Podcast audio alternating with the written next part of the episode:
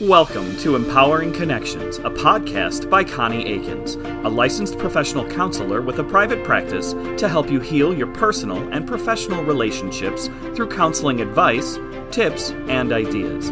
Empowering Connections will focus on healthy ways to improve these relationships, help you manage your stress, and attain a better sense of self fulfillment. Welcome, welcome, welcome. Today I will be discussing co parenting relationships. Co parenting is the result of either a divorce or never married parents who try to raise children despite being separated. For those who are separated, divorced, or sharing custody of a child, the struggles of co parenting can produce enormous stressors. These stressors begin the moment the intimate partnership is over. The stressors and attitudes about the breakup and the commitments of parenting can be a challenging experience for both the co parents, the new relationships they may encounter, and for the family support systems who are involved in the co parenting journey. Those extended family members those sister friends and neighbors and support systems that try their best to help out co parents when they can. Here's an example Imagine yourself as an 11 year old child out to lunch with your mom, and she tells you that she and your dad are divorcing. You immediately feel crushed as a child and your mind begins to wonder how the separation will work. You start to ask yourself, who will I live with? Do I have to move? And how will I spend time with both of my parents?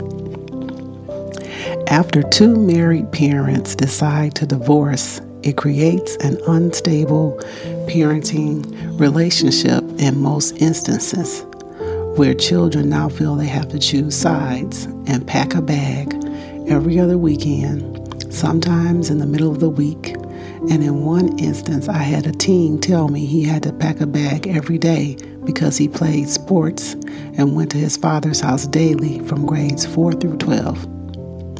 Many parents don't even realize the strain caused by their lack of agreement and their separation status. Or Here's another example. Your parents were never married, had a bitter separation before you were born, and they continue to have conflict after conflict. Each of the parent then refuses to acknowledge any roles in the demise of their relationship, and they spend all of their time blaming the other partner. Here's another example. After the divorce is over, one parent tries to smear the other parent's character in court to block visitation with the children. This can range from accusing the other parent of physical abuse, sexual abuse, or child maltreatment. All of these truths or allegations can cause a lot of chaos and a lot of hurts, especially if it's true or if it's false. Another example is after the divorce, one parent tries to block the other parent from having any contact with their children. And they will make up any type of lie to break the visitation. Here is a quote I found about co parenting Co parenting is not a competition between two homes, it is a collaboration of parents doing what is best for kids. Anonymous. You get to determine how effective your co parenting relationship will be. It only takes one parent to help their children to have a satisfying relationship or to completely destroy the co parenting journey. Some co parent relationships are highly conflicted and even combative. Here is a fact about co parenting one parent can unilaterally drive the conflict this is how the co parenting problems and challenges began. I know you've heard about them. However, if not, here we go with some examples. One parent refuses to provide financial support. They say things like, You're not going to put me on child support. They feel as if their child support is more for the partner they've left instead of their child. One parent refuses to follow the visitation schedule. They refuse to compromise, they refuse to follow a court order, and they just avoid pickup if it does not suit their lifestyle or the things that they want to do. I know of a parent that once left his kids on the front porch and drove off while the kids were waiting, not acknowledging the trauma to his children. One parent does not attend conferences or other school related events. Once again, their personal schedule supersedes the interests of their children, or the hurt parent blocks the parent from attending school events or finding out critical information about their child's academics and educational future plans. This only hurts the child, and adults need to adult more. Of course, this is very difficult in relationships where there has been abuse, gaslighting, and narcissistic behavior from one of the parents. This is a good time to have your family intervene on your behalf if possible. One parent blocks visits with extended family members. Once again, it is only hurtful to the children. Or one parent tries to block or discourage communication with the other parent. This prevents the children from having their best relationship with their other parent, or their non custodial parent, I should say. One parent makes disparaging remarks about the other parent, and one parent refuses to compromise on anything. The list can go on and on and on. However, what would make for better co parenting? What would make for better co parenting? First, make a commitment to your children to be available and set goals for their emotional, social, physical, and spiritual health. Children thrive on routines and like to spend quality time with their parents. Be mindful when you are with your children by being totally present and engaged in their lives. Make it a priority to be actively engaged in their lives. Continue to provide emotional support and love to your child with the hope that they will self actualize into healthy adults.